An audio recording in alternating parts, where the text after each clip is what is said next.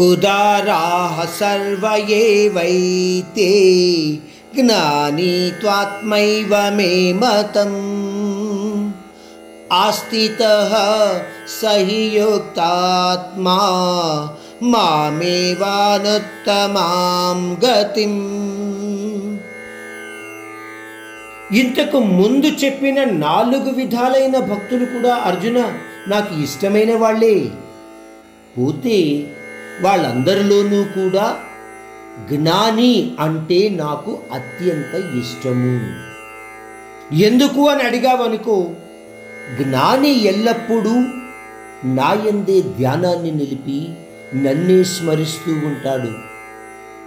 తన శరీరంలోని ఆత్మలో నేనైన పరమాత్మ ఉన్నాడు అని గ్రహించిన వాడై ఉంటాడు కాబట్టి నాకు జ్ఞాని అంటే అత్యంత ఇష్టము అర్జున.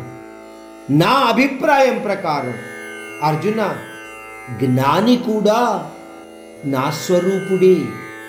అంటే జ్ఞానిలో నేను ఉన్నాను ఆ జ్ఞాని నాలో ఇమిడి ఉన్నాడు. అంటే నాయందే స్థితుడై ఉన్నాడు కాబట్టి ఆ జ్ఞాని అంటే నాకు అత్యంత ఇష్టము.